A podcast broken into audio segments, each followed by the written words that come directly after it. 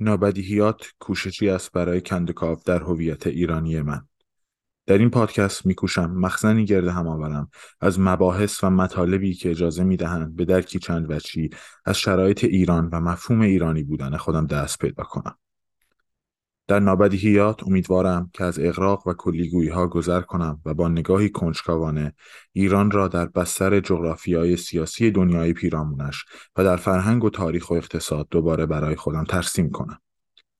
نابدیهیات خود را ملزوم به یک انتظام مشخص و یا یک گفتمان فکری یگان نمی بیند و تلاش من این است که با حضور مهمانانی متنوع این امکان را فراهم بیاورم تا خودم و شنوندگان این پادکست از منظری نو و تازه به فکر کردن درباره ایران و ایرانی بودن واداشته شویم. مهمان این قسمت نابدیهیات کاوه شهروز است. کاوه وکیل و فعال حقوق بشر و همکار ارشد در MLI Center for Advancing Canada's Interest Abroad است. کاوه همچنین در گذشته مشاور ارشد وزارت امور خارجه کانادا در مسائل مربوط به حقوق بشر بوده است. کاوه فارغ و تحصیل دانشگاه هاروارد و دانشگاه تورنتو است و به شکل منظم در مطبوعات و شبکه های خبری کانادایی درباره مسائل مربوط به حقوق بشر و خاور میانه مطالبی را منتشر می کند و مصاحبه می کند. مقالات زیادی از کاوه در گلوبال میل اند نشنال پست منتشر شدند. در سال 2013 کاوه نقش کلیدی و رهبری در به رسمیت شناختن کشتار زندانیان سیاسی به دست جمهوری اسلامی در سال 1368 توسط دولت کانادا و محکوم کردن جنایات علیه بشریت طبق قوانین بین‌المللی ایفا کرد. در این قسمت با کاوه درباره انقلاب ایران و زیربنای یک انقلاب موفق که می‌تواند به جامعه آزاد بیانجامد به صحبت نشستم.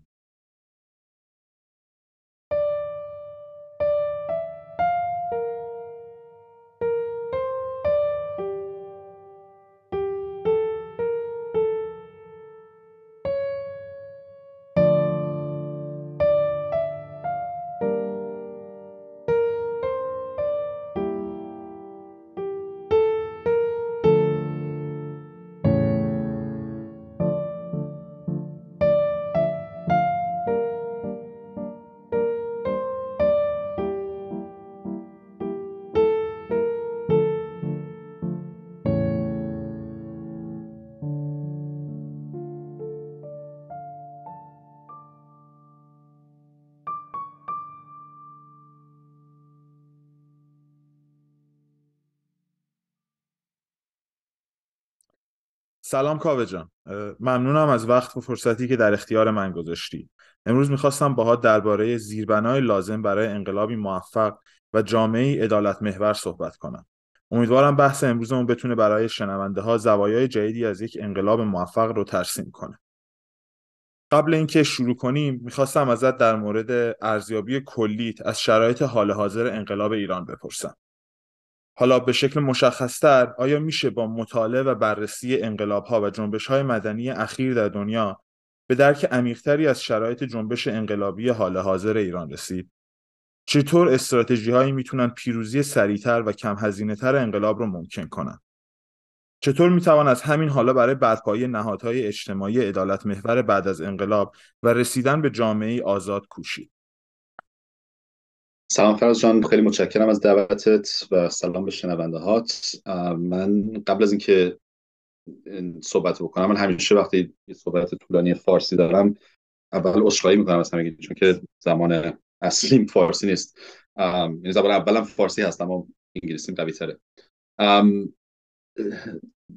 الان وضعیت کلی انقلابی که شما پرسیدی من تحلیلی که می‌کنم من مارکسیست نیستم اما از این شروع می‌کنم. از تحلیل لنین از, از وضعیت انقلابی شروع می‌کنم. لنین میگفتش که انقلاب وقتی اتفاق میفته که طبقه ای که قدرت نداره نمی‌خواد به اون وضع فعلی زندگی بکنه ادامه بده و طبقه ای که قدرت داره نمی‌تونه به اون شکل ادامه بده. چون خودش شکافی ایجاد میشه و اون سیستم دیگه میپاشه و این رو شما نگاه کنید اتفاقا میگم من مارکسیست نیستم اما این تحلیل رو تحلیل لنین رو من قبول دارم. و شما در وضعیت فعلی ایران نگاه کنی بعضی رسیدیم که طبقه ای که دیگه به قدرت نیست یعنی قدرت نیست میدل کلاس یعنی طبقه متوسط و طبقه پایین طبقه متوسط هم که یواش دیگه داره از بین میره در ایران اینها به این شکل دیگه نمی‌خوان زندگی بکنن. از نظر اقتصادی نمی‌خوان زندگی کنن از نظر اجتماعی نمی‌خوان آزادی سیاسی می‌خوان. هزار هزار دلیل باعث شده که اینا دیگه نمی‌خوان به این شکل زندگی کنن. طبقه قدرتمند هم دیگه به وضعی رسیده که نمی‌تونه ادامه به کار بده. یعنی مدتی این طبقه قدرت داشت صحبت از اصلاحات می‌کرد این حرفا. بعد از به اصطلاح انتخابات انتخاب رئیسی که سیستم جمهوری اسلامی کاملا اصلاح طلبانشو گذاشت کنار و قشنگ معلوم شد که دیگه کی قدرت در دست داره. دیگه اون طبقه که قدرت داشتم دیگه نمی‌تونه به این شکل ادامه بده. واسه این سیستم داره کاملا میپاشه. الان شما نگاه کنین تمام چیزهایی که نیاز هست برای یک انقلاب در ایران موجوده. یعنی یک جامعه داری که همه ناراضیند همه یک دشمن متحد یک همه همه قبول دارن که دشمن کیه؟ دشمن جمهوری اسلامی الان. دیگه در این شکی نیست دیگه صحبت از این نیست که حالا این سیستم رو درست کنیم یا اصلاحش بکنیم. همه قبول دارن که راهی که باید بریم اینه که این رژیم رو سرنگون باید بکنیم. و کم و بیش هم میشه گفت که همه متحدن که به چه هدفی می‌خوایم برسیم. یعنی حالا ممکنه همه صحبت از لیبرال دموکراسی نکنن. اما وقتی شما میگین زن زندگی آزادی درش فکر کنم ارزش های لیبرالیسم هم هست. یعنی ما می‌دونیم به کجا می‌خوایم برسیم. بنابراین به نظر من الان در یک وضعیت انقلابی هستیم و همه چی فراهم شده برای انقلاب. بعد شما می‌پرسیم که چجوری می‌تونیم سریعتر و کم هزینه تر به هدفمون برسیم. اولا اینو می‌خواستم بگم که سریعتر و کم هزینه تر شما نباید حتما کنار هم بذارید چون این دوتا ممکنه گاهی در, تضاد باشن با هم یعنی ممکنه شما خیلی سریع بتونید برسید به خواستت که سرنگونی جمهوری اسلامی بشه اما خیلی ها کشته بشن در این. من دیدم اینه که ما باید سعی کنیم با کم هزینه تر کم هزینه ترین راه ممکن به هدفمون برسیم. کمترین تعداد کشته بشن. و چه استراتژی باید استفاده کرد؟ من دائما صحبت از می‌کنم که به نظر من ما چیزی که نیاز داریم اینه که یک کمپین بزرگ نافرمانی مدنی گسترده داشته باشیم. یعنی که ما نیاز داریم که مردم رو بکشونیم به خیابون. میلیون ها نفر. این کار با هزار نفر و پنج هزار نفر صد هزار نفر نمیشه. میلیون ها نفر باید در خیابون ها باشن. و باید سیستم اقتصادی نهادهای مالی رژیم رو ما فلج بکنیم. این به نظر من کم هزینه ترین راه برسیدن به هدف برای موفقیت انقلابمونه. و این فایده هم که داره فکر کنم جواب سوال بعدیتون هم باشه که این چگونه می‌تونه از همین حالا نهادهای اجتماعی درست کنیم. شما وقتی جنگ وقتی نافرمانی مدنی رو استفاده می‌کنی برای مبارزت خود به خود داری استفاده می‌کنی از نهادهای اجتماعی از در, در جامعت. همه مجبورن به همدیگه اعتماد بکنن با هم همکاری بکنن. و این پایه نهادهای بعد از انقلاب هم میشه و یکم تا حدی همه تمرین دموکراسی هم در این کار در این کار می‌کنن. این روش به نظر من بهترین راه کم هزینه ترین راه و بهترین راه برای اینکه اون جامعه که ما بعد از انقلاب می‌سازیم جامعه دموکراتیک و لیبرال بشه. نظر من. خیلی ممنون. حالا این چیزی که در مورد یک جنبش مدنی یک هماهنگی مدنی بزرگ میگی که به شکل میلیونی مردم تو شرکت کنن و های اقتصادی و حالا اجتماعی رژیم رو توش خفه کنن. خب صد درصد خیلی مسئله مهمیه. همین الان هم که می‌بینیم چهره بزرگی مثل شیرین عبادی حمایت کردن از اینکه مردم پولاشون از بانک بکشن بیرون و به نوعی های اقتصادی رژیم رو خفه کنن. حالا این خودش یه مسئله ایجاد می‌کنه که می‌رسیم به سوال دوممون و اون هم هماهنگی چنین جنبش های مدنی بزرگیه و حالا التزام یا فایده یک اطلاف توی بخش های رهبری یا راهبری یک جنبش انقلابیه. خب بدون شک حالا هممون می‌دونیم که توی ذهن خیلی از انقلابیون الان این سوال یا نقطه نظراتی در مورد امکان شکلگیری اطلافی ملی وجود داره. در این حال هم حالا در طرف دیگرش می‌بینیم که یک افقی بودن اعتراضات حتی به گفته خود عوامل رژیم توی حالا چیزایی که منتشر شده سرکوب جنبش انقلابی رو برای رژیم سختتر می‌کنه. و دومی که خیلی از افرادی که احتمال حضورشون توی این اطلاف ممکن زیاده همین حالا هم به نوعی هماهنگی ضمنی عمل می‌کنن حالا من سوالم ازت اینه که یه اعتلاف که خیلی هم صحبتشون میشنویم این روزا. و حالا یک اعتلاف هم منظورمون لزوما بین احزاب سیاسی نیست با اینکه معنیشونه. حالا افراد هم به نوعی هماهنگی مشخص یا نوعی اعتلاف می‌تونن داشته باشن. این اعتلاف چه مزیتی می‌تونه برای انقلابیون داشته باشه؟ و حالا مهمتر از اون وظیفه مشخص این اعتلاف چیه؟ چون خیلی در مورد اعتلاف صحبت می‌کنن ولی دقیقا این اعتلاف قراره چه چیزی رو ایجاد بکنه یا به وجود بیاره. اما به نظر من اعتلاف فایده ای که داره و دلیل اینکه به نظر من انقدر مهمه اینه که نشون دهنده اتحاد مردم علیه جمهوری اسلامی. یعنی ما اگه همه جدا از هم کار بکنیم از نظر سمبولیک اون اون معنا رو نداره این اطلاف نشون میده که افراد مختلف با دیدگاه های مختلف اومدن و همه دارن جمهوری اسلامی رو رد می‌کنن و کوشش می‌کنن که یک کشور بهتری برای خودشون بسازن از نظر سمبولیک این اولا به نظر خیلی مهمه. از نظر دیگر از نظر عملی هم به نظر من مهمه چون باعث میشه که که دنیا مطلع میشن که با کی اولا باید مذاکره بکنن. الان در حال حاضر یکی از مسائلی که ما داریم اینه که خب دولت غربی اصلا نمی‌دونن اپوزیسیون ما کی هست دید سیاسیش چیه و آیا وقتی می‌خوان تصمیم بگیرن که آیا ما می‌خوایم کمک بکنیم به انقلابیون نه یکی از سوالای اصلی که دارن اینه که خب بعد از این انقلاب اگه این انقلاب پیروز شد خب بعدش چی میشه؟ و ما تا وقتی که یک اپوزیسیون متحد نداشته باشیم یه ائتلاف نداشته باشیم نمی‌تونیم جواب درستی به این دولت های خارجی بدیم. و مسئله دیگری هم که داره این ائتلاف به نظر من یه مقدار کار دموکراتیک رو دوباره به همه ما یاد میده. مخصوصا اگه مردم ببینن که افراد مختلف با دیدگاه های مختلف دارن با هم کار می‌کنن این خودش به نظر من یک تمرین خیلی خوب دموکراسی و ارزش های درستی رو به مردم یاد میده به نظر اما حالا این اعتلاف به کنار به نظر من مهمتر از اعتلاف اون افراد اینه که ما یک نهادی بسازیم برای این اپوزیسیون. یه نهادی که واقعا بتونه انقلاب رو تا حدی هدایت بکنه و هماهنگی ایجاد بکنه. چون الان در حال حاضر هزاران نفر در سراسر دنیا دارن کارهای مختلف می‌کنن. خب اصلش در داخل ایران شجاعانه مردم دارن فعالیت می‌کنن. خارج از کشور هم هر کسی که به ایران فکر می‌کنه مشغول یه کاری مشغول فعالیت برای زندانیان داره کار می‌کنه برای نمی‌دونم مقاله می‌نویسه پادکست شما درست می‌کنه. هزار کار می‌کنه. اما این کارا یه حالت هماهنگی نداره. ما باید یه نهادی درست بکنیم که بتونه این کارها رو تا حدی هماهنگ بکنه و بدون بدون نهاد نمیشه. یعنی اطلاف به تنهایی اگه یه نهاد و زیربنای زیرش نباشه نمی‌تونه این, این کار انجام بده. و کارهای دیگه باید بکنه. باید اولا سیاست خودش رو دقیقا معلوم بکنه. نه به این معنا که چپگرا باشه یا راستگرا باشه یه کار حزبی منظورم نیست. اما اینکه یک برنامه داشته باشه برای این دوران گذاری. یعنی اگه از جمهوری اسلامی فردا نباشه تا زمانی که دولت درست مردمی بیاد سر کار خب چه اتفاقی باید بیفته؟ یک کسی باید این برنامه‌ریزی رو بکنه و این به نظر اون نیاز داره که نهاد این, این اینو به عهده بگیره.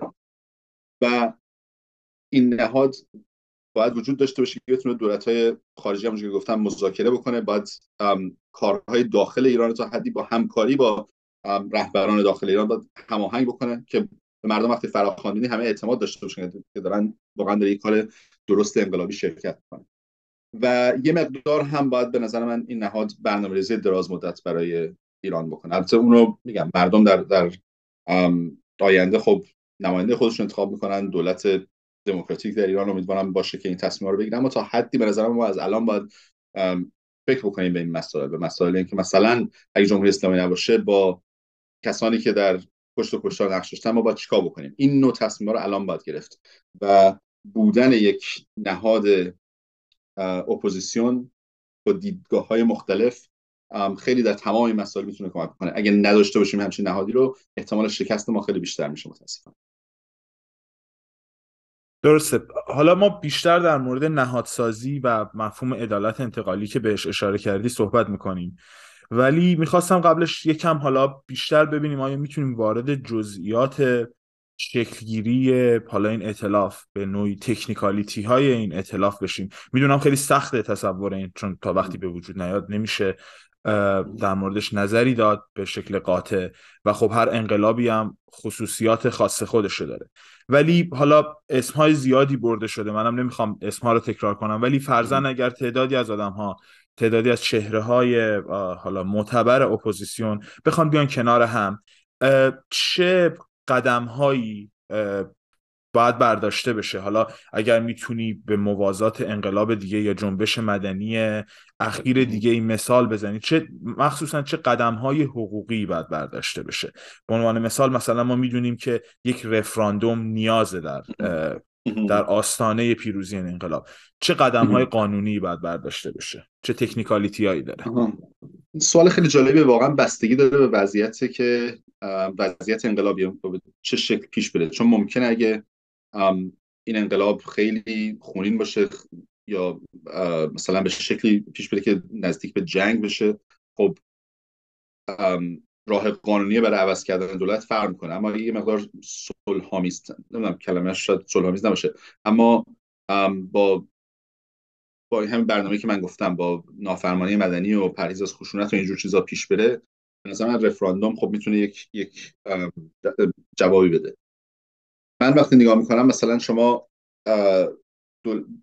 کشوری مثل لهستان یا چکسلواکی اینجور کشورها رو ببینید که چجوری از کمونیسم خارج شدن با همین نافرمانی مدنی بود و به جایی رسیدن که داخل کشور قراردادهایی با مثلا شوروی داشتن اون رو اونها رو باطل کردن داخل کشور رفراندوم گذاشتن. در چکسلواکی خیلی به حالت صلحآمیز جمهوری چک از اسلواکی جدا شدن اصلا و این تصمیم رو به صورت دموکراتیک گرفتن. و به نظر ما هدفمون باید همین باشه که از الان فکر بکنیم که با چه سیستم قانونی می‌خوایم پیش بریم. به بهترین راه اینه که ما از الان صحبت اینو بکنیم که ما یک رفراندوم می‌خوایم. یعنی خواسته اصلی ما باید باشه. خود جمهوری اسلامی با رفراندوم اومد سر کار و فکر کنم نتونه این رو این خواسته رو رد بکنه چون خواسته خیلی منطقیه. خوبی رفراندوم این هم است که خیلی خواسته ساده ایه و ما با خواستن این رفراندوم می‌تونیم افراد مختلف با دیدگاه های مختلف و همه رو بیاریم دور میز و همه برای همین هدف کوشش بکنیم. چون وقتی شما میگین ما دنبال این هستیم که جمهوری اسلامی نباشه اما جاش عدالت و دموکراسی و حقوق بشر باشه. خب یه چپگرا دیدش از عدالت و دموکراسی و حقوق بشر خیلی فرق داره با راستگرا. ممکنه همون اول کار با هم آبشون توی جوب نره ممکنه دعواشون باشه ممکنه این این اطلاف و این همکاری از بین بره. اما وقتی از اول شروع می‌کنیم فکر کنیم به که ما رفراندوم می‌خوایم که ما اول از جمهوری اسلامی بگذاریم بعد قدم بعدی که انقلاب آزاد داشته باشیم اون وقت این بحث ها رو میشه بعد از آزادی ایران گذاشت و اون موقع میشه از مردم رأی گرفت و تصمیم گرفت که دیدشون نسبت به عدالت و این حرفا چیه. مثلا از نظر قانونی به نظر من این بهترین راهه و در جاهایی که ازش استفاده شده مخصوصا به نظر من در بلوک شرق خیلی موفق بوده و ما امیدم اینه که بتونیم از اون مدل استفاده بکنیم برای کار خودمون. درسته. حالا یه نکته جالبی که بهش اشاره می‌کنیم به اهداف بلند مدت این اعتلاف و حالا به وجود آوردن دستگاه های حکومتی پویا یا نهادهای اجتماعی هن که ثبات دارن. حالا علال خصوص این که الان در حال حاضر یک اتحاد گسترده ای میشه گفت بین مخالفان رژیم جمهوری اسلامی وجود داره و ضربه سنگینی هم داره به رژیم وارد می‌کنه. ولی بین مخالفان جمهوری اسلامی لزوما ایده هایی در مورد آینده ایران هماهنگ نیستش. به قول تو یا آدمی ممکنه چپگرا باشه ایده های مختلفی داشته باشه یا آدمی راستگرا باشه. بالاخره تفکرات مختلفی نسبت به آینده ایران وجود داره. حالا یکی دیگه از چالش هایی که توی کشورهایی مثل ایران بدون تجربه طولانی مدت یک جامعه دموکراتیک وجود داره مسئله توالی قدرت صلحآمیزه و برآمدن رهبرهایی به اصطلاح کاریزماتیک. حالا برای اینکه یکم بخوام به قول معروف پیشینه تاریخیش هم ارائه بدم مثالش رو مثلا ما می‌تونیم توی روسیه یا شوروی سابق ببینیم که ما می‌بینیم در طی قرنها تمام سازوکار حکومت و تمام سازوکار نهادهای اجتماعی به جای اینکه صرف این بشن که یک حکومت باثبات و به قول معروف عدالت محوری شکل بگیره که توش توالی قدرت به شکل صلحآمیز بتونه پیش بره تمام این انرژی صرف قدرتمند کردن و یا وجهه قدسی ایجاد کردن برای یک رهبر کاریزماتیک میشه. حالا مثالش هم در ایران علی خامنه یا قبل اون روح الله خمینی. ما می‌بینیم که تمام انرژی موجود در, در دست حکومت و یا در دست نهادهای اجتماعی صرف این میشه که یک چهره قدسی یک چهره حالا اصطلاحا کاریزماتیک برای این رهبر به وجود بیاد. و خب این یه خطر و ریسکیه که ما در آینده ایران پس از جمهوری اسلامی هم ممکنه باهاش روبرو باشیم. چطور می‌تونیم حالا صحبت در مورد اطلاف شده یک مسئله مهمیه ولی بالکل چطور می‌تونیم مطمئن باشیم که یا حداقل تلاش کنیم که بعد از جمهوری اسلامی ما نهادهای حکومتی پویا داشته باشیم نه فرد محور. خیلی سوال خوبیه. به نظر ما اول اینو به دو مرحله باید فکر بکنیم. مرحله اول اینه که قبل از انقلاب ما باید چیکار بکنیم؟ من گفتم که ائتلاف افراد مختلف با دیدگاه مختلف یکی از فوایدش اینه که به ما دموکراسی یاد میده. و این باعث میشه که دنبال یک فرد نباشیم دنبال دموکراسی باشیم دنبال اصل دموکراسی باشیم. این خیلی مهمه و ما باید این رو تمرین بکنیم در طول انقلاب خودمون. یعنی اینکه باید یاد بگیریم که چجوری مثلا برای یک کس احترام قائل باشیم اما نقدش بکنیم. الان مثلا چون هم صحبت رضا پهلوی از حامد اسماعیلون از مسیح علی نژاد این افراد همه آدم های خوبی هستن همه دارن فعالیت می‌کنن اما ما با حق داشته از همه اینها باید بتونیم انتقاد بکنیم و انتقاد رو چیز مثبتی باید بدونیم. یعنی این رو با خودمون باید تمرین بکنیم. وقتی تمرین بکنیم دیگه یه مقدار مشکل تر میشه که یه رژیم توتالیتار بیاد سر کار یا یک فرد کاریزماتیک بتونه بیاد تمام قدرت رو بگیره. و روشی که که استفاده می‌کنیم یعنی الان قبلا صحبت این نافرمانی مدنی کردیم به نظر من روشی که استفاده می‌کنیم هم خیلی می‌تونه اثر بگذاره.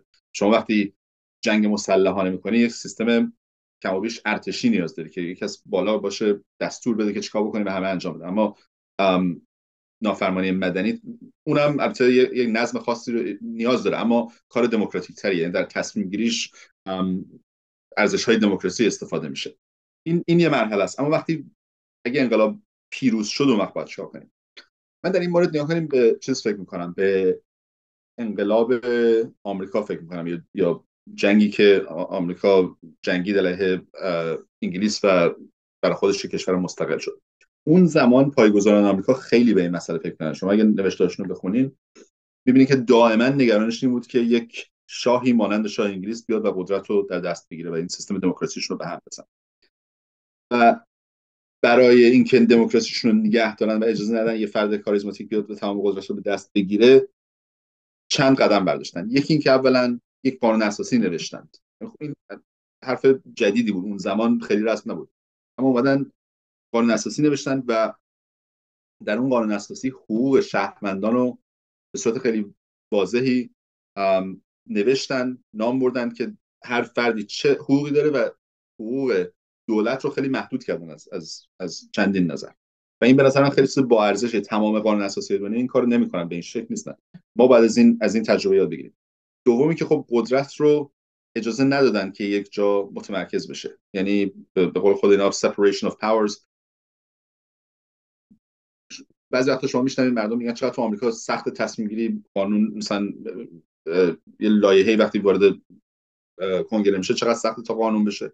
فلان بسیار. اینها اتفاقا عمدی بوده. یعنی پایگزاران آمریکا از قصد سیستمی درست کردن که درش تصمیم گیری مشکل باشه. به همین دلیل که اجازه ندن یه فردی بیاد و تمام این قدرت رو به دست بگیره و حقوق رو از از از اجازه ندید که مردم از حقوقشون استفاده بکنن. ما هم به نظر من باید این سیستم رو تحدی استفاده کنیم. یعنی اجازه ندیم که قدرت یه متمرکز بشه. علاوه بر این به نظر من چیزی که واقعا کمک می‌کنه به اینکه نهادها بیشتر از افراد قدرت داشته باشن رسانه های آزاد و آزادی بیانه. و این به نظر من یعنی همه حقوق خب خیلی مهمه اما آزادی بیان به نظر من مهمترین آزادی شاید در یک جامعه. چون با وقتی آزادی بیان نبود شما نمی‌تونین مسائل دیگر رو هم حل بکنید اما وقتی آزادی بیان هست مردم لاغر می‌تونن صحبت از این بکنن که ایپا کجاست و مسائل رو به این شکل حل بکنن. و وقتی آزادی بیان هست خیلی مشکل تر میشه برای یک فرد کاریزماتیک که بیاد و قدرت رو دست بگیره و غیره بذاره کنار. چون همه قدرت اینو دارن که اون فرد رو نقد بکنن. واسه همین به نظر من نهادها خیلی مهمه اما ارزش هایی هم که ما استفاده می‌کنیم در انقلابمون هر دوتا باید هماهنگ باشه و ارزش های ما باید در اون اسنادی که تهیه می‌کنیم اون قانون اساسی که می نویسیم در نهادهایی که ما طرح می‌کنیم همه اینها باید دموکراتیک باشه. درسته درسته. این حالا یه به قول معروف سختی که ایجاد می‌کنه اینه که از یه طرف برای شکلگیری اون اعتلاف نیازه که آدم هایی که حالا چهرهشون بیشتر به قول معروف در میان عموم مشخص میشه رهبرای حالا اون اعتلاف در این حال یه اتحادی لازمه که تصویر اونا تصویر قدرتمندی باشه.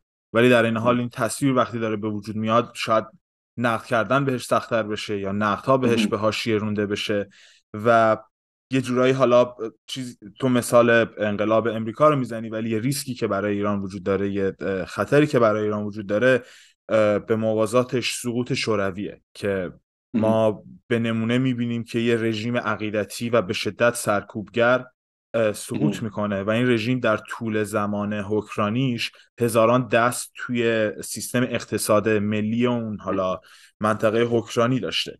و با اینکه اون رژیم عقیدتی سقوط می‌کنه ما می‌بینیم که در ظاهر حکومت عوض شده اما بدنه بروکراتیک حکومت قبلی با یک جور پیش دستی و به خصوص چون دست توی اقتصاد داشته توی قدرت میمونه و ساختارهای قدرتی که موجب فساد میشن توی, خود، توی جای خودشون باقی میمونن.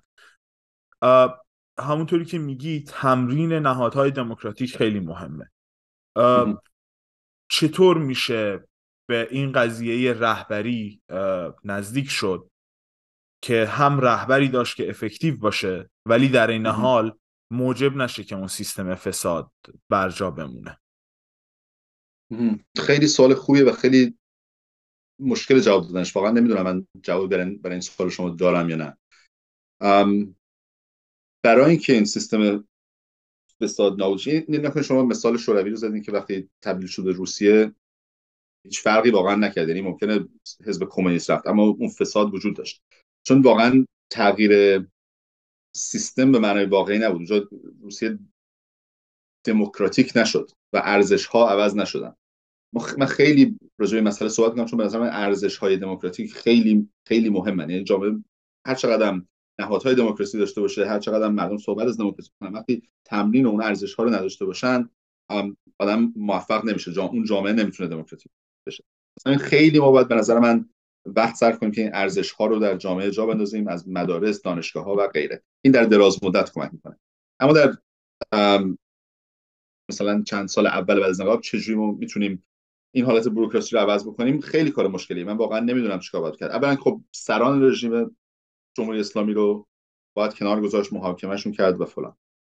دوم این در سوال قبلی هم گفتم آزادی بیان به نظر من خیلی مهمه. یعنی شما وقتی روزنامه های آزاد تلویزیون آزاد داشته باشین خیلی سریعتر میشه جلوگیری کرد از فساد در نهادهای دیگه. چون سریع خب خبرنگارها خبرش میرسونن به مردم. و دولت دولت جواب میده. در جامعه های بسته این فساد خیلی بیشتر معموله چون خب کسی خبر نمیشه و کسی رسیدگی نمی‌کنه این مسائل.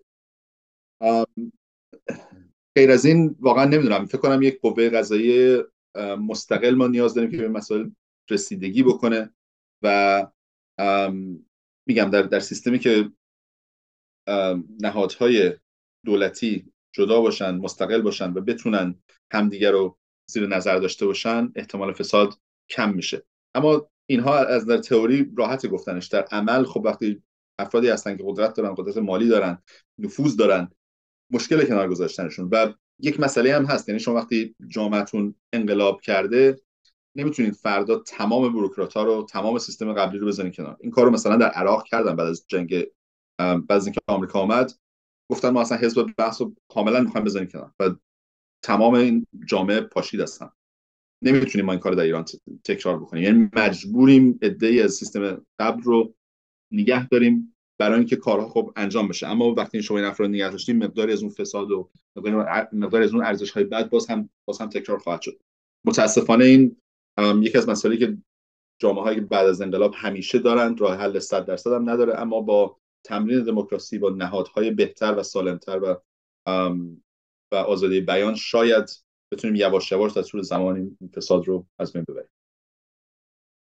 درسته. این که دقیقا درسته که بالاخره انقلاب هم منطق و جبری داره برای خودش و لزوما بعد انقلاب همه چی خیلی راحت جلو نخواهد رفت. حالا به دو تا نکته خیلی جالب اشاره کردی. یکی نیاز خیلی سریع و حالا میان مدتی برای برپایی قوه قضاییه مستقل و حالا در این حال هم این این لزوم و این نیاز که بعد از انقلاب بالاخره بخشی از بدنه بروکراسی این رژیم و یا حتی بخشی از بدنه نظامی این رژیم هنوز نیاز به تجربهشون خواهد بود. حالا یه مثالش بعد از فروپاشی آلمان نازی و بعد از جنگ جهانی دوم خب در آلمان غربی یه چیزی که خیلی سریع همه حتی متفقین هم متوجه شدن اینه که این بود که نمی‌تونستن کاملا تمام نهادهای حکومتی اجتماعی رو تصفیه کنن به خاطر اینکه اون آدم ها بودن که تجربه گردوندن اون جامعه رو داشتن. و حالا سوال آخر من از تو در مورد این مسئله عدالت انتقالی بعد از انقلابی که پیش روه. حالا عدالت, عدالت انتقالی برای کسایی که شاید کمتر می‌دونن یا نمی‌دونن شامل مجموع اقداماتیه که بعد از فروپاشی رژیم های مثل جمهوری اسلامی که نقص گسترده حقوق بشر کردن در طول حکمرانیشون و برای برپا کردن نهادهای اجتماعی عدالت محور انجام بشه. حالا در کوتاه مدت پیگردهای کیفری که لازمه.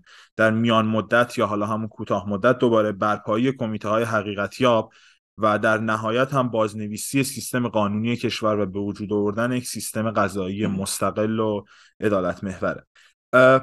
می‌دونم که خیلی در مورد عدالت انتقالی صحبت کردی. می‌خواستم نظرتو در موردش بپرسم.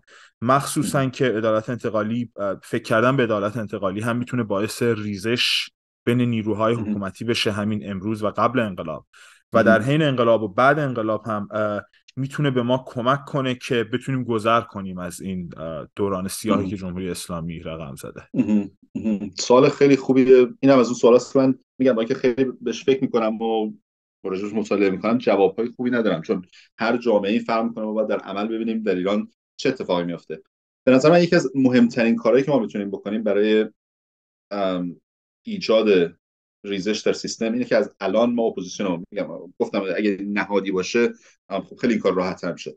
اعلام بکنیم که اگه افرادی نقش داشتن در جنایت های جمهوری اسلامی اما الان حاضر بشن که تفنگاشون رو بذارن زمین و به مردم حمله نکنن ما یا میبخشیمشون یا اینکه لاقل خیلی چیزشون کمتر میشه. این مجازشون کمتر میشه.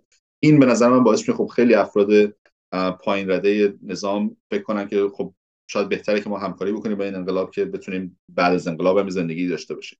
این خودش قسمتی از این عدالت انتقالیه. اما بعد از اینکه رژیم سرنگون شد و انقلاب موفق شد اون وقت ما چه قدمی باید برداریم؟ این واقعا سوال مشکلی و به نظر من نیاز داره که در جامعه خیلی بحث بشه سر این, سر این مسئله. من می‌دونم سالیان سال دارم با زندانیان سیاسی و خانواده های کسانی که اعدام شدن کار می‌کنم خودم از اون افرادی هستم که تو خانوادم افرادی اعدام شدن. می‌دونم که با شما صحبت از عدالت انتقالی و من بخشش و اینجور حرفا می‌زنی. وقتی هر موقع صحبت از این ببخشید. هر موقع از این صحبت ها می‌کنیم مردم ناراحت میشن و میگن خب ما حاضر نیستیم ببخشیم حاضر نیستیم فراموش کنیم. اما در عمل شما اگه این انقلاب پیروز بشه صدها هزار نفر شاید بیشتر نقش داشتن در جرم و جنایت جمهوری اسلامی. عملی نیست که شما همه این افراد رو بتونین بیارین دستگیر بکنین محاکمه بکنین مجازات بکنین. واقعا یعنی جامعه نمی‌تونه به, به کارهای روزمرش برسه. اگه تمام وقتش رو باید بذاره برای محاکمه این افراد. ما باید راه دیگری پیدا کنیم. یعنی باید شما مثلا آفریقای جنوبی رو ببینید چیکار کردن. یک کمیسیون گذاشتن برای حقیقتیابی. و برای آشتی آشتی ملی. من فکر کنم ما نیاز داریم این کار بکنیم. اولا خب سران این این صحبتی که می‌کنم سران رژیم نمیشه. خامنه ای یا کسانی که چه می‌دونم رئیسی افرادی که در این کشتارهای بزرگ نقش داشتن اینها باید محاکمه بشن 100 درصد. اما برای کسایی که در لول های پایین تر بودن به نظر من نیاز هست که ما یک سیستمی درست بکنیم که اینها بیان اعتراف بکنن. چون قسمت مهمی از بخشش اینه که اون فردی که ما میبخشیمش باید اول بگه که من کار اشتباهی کردم باید اول حقیقت رو باید بگه که من فلان کارو کردم نقش داشتم در نقض حقوق بشر و از شما بخشش می‌خوام و بعد جامعه باید تصمیم بگیره که با افرادی که این این کارها رو کردن چه باید کرد. فقط هم مسئله کشتار نیست. نکنید شما برای اینکه سیستم دیکتاتوری 43 سال سر کار باشه هزاران هزار نفر همکاری کردن به شکل مختلف. شما مثلا مدیر مدرسه رو نگاه کن در ایران. خب این مدیر مدرسه نقشی داره در اجرای خواسته های سیستم دیکتاتوری. فلان رئیس دانشگاه که اجازه نمیده جوانای بهایی بیان دانشگاه درس بخونن.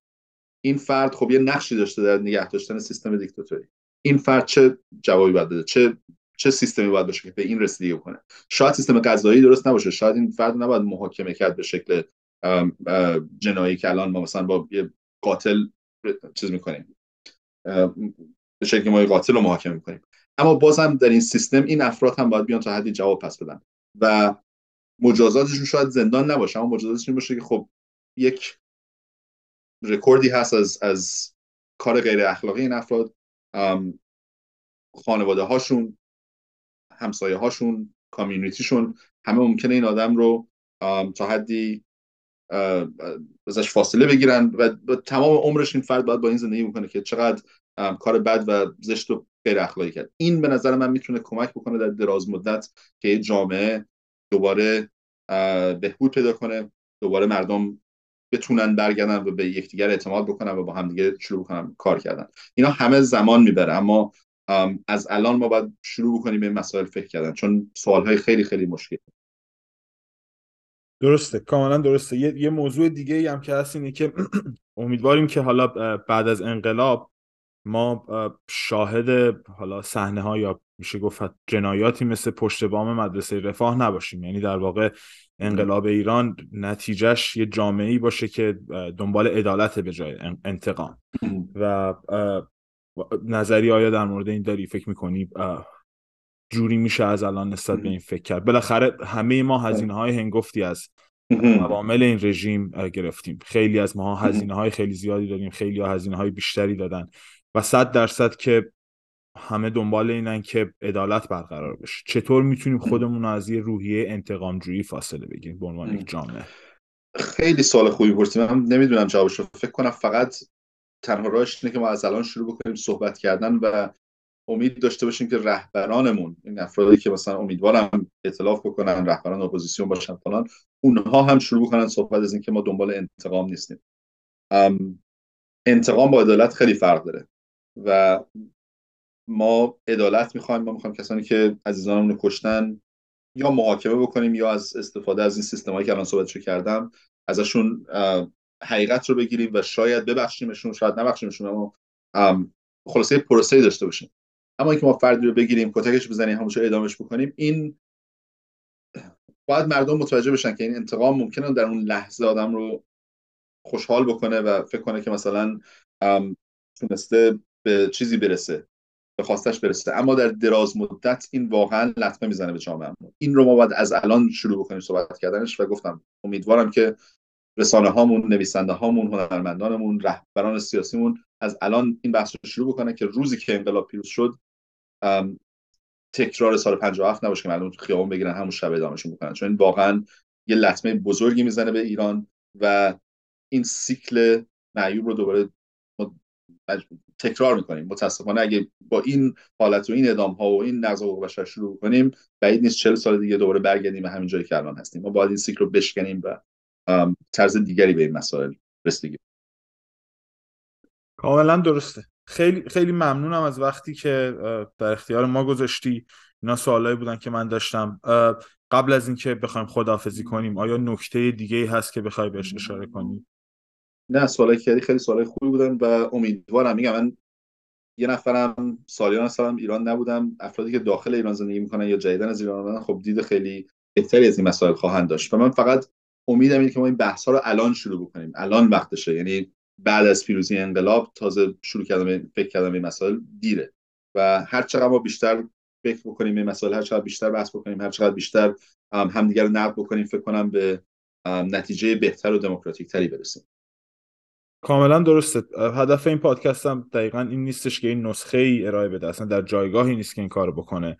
ولی امید اینه که دقیقا ما بتونیم این مباحث رو شروع کنیم. از الان نسبت به خطرها و سختی هایی که ممکنه پیش رو باشه و سالهایی که باید بهشون فکر کنیم بتونیم فکر کنیم.